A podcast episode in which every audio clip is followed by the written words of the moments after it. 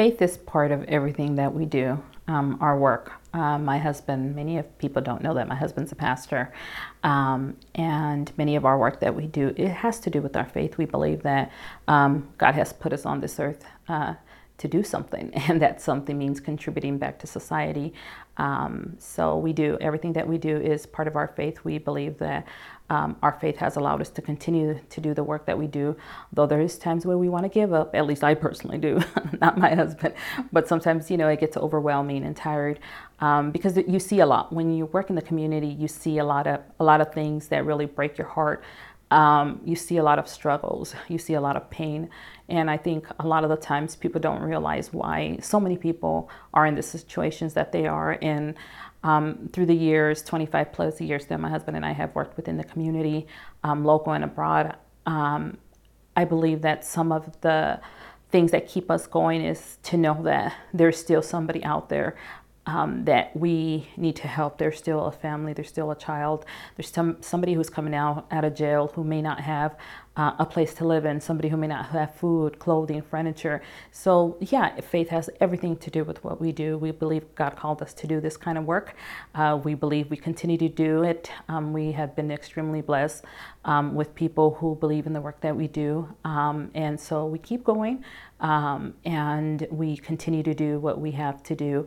Some of the faith uh, communities, I believe, within the past few years have gotten a little more involved. Um, part of uh, St. Michael's Catholic Church, um, Human Concerns, my husband uh, chairs and I co chair there. And um, they began to see a need within the community and they began to say, there's more that we have to do. So my husband and I um, have always said, you know, there's more that people can do within the religious uh, faith groups.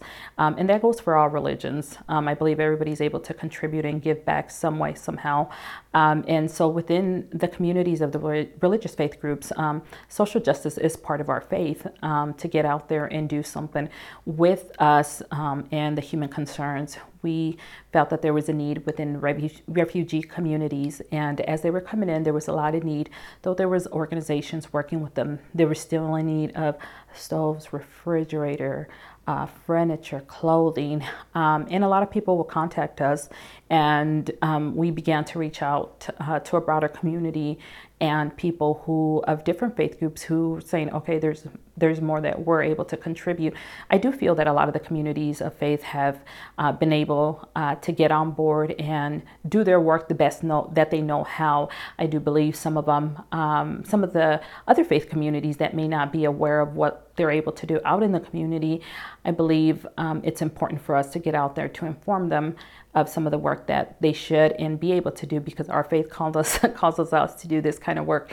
And so, yeah, um, many of the churches have stepped up um, especially now with the immigration issues and refugees. I believe a lot of the work um, in churches have stepped up to do a bit more, and that includes um, whether they're uh, they need attorneys, whether they need transportation, interpretation. Um, that's some of the basic things that um, some of the churches do contribute. So I do believe that many of the churches have stepped up within the past few years. Since uh, 2016 and the president came into office, I believe a lot of the hate rhetoric that he put out there has feared many of the communities. Um, not just the Hispanic communities, but many other communities. But here in Wisconsin, I believe many of the people here um, who are immigrants have a fear. And I think that's some of the things that people really don't understand.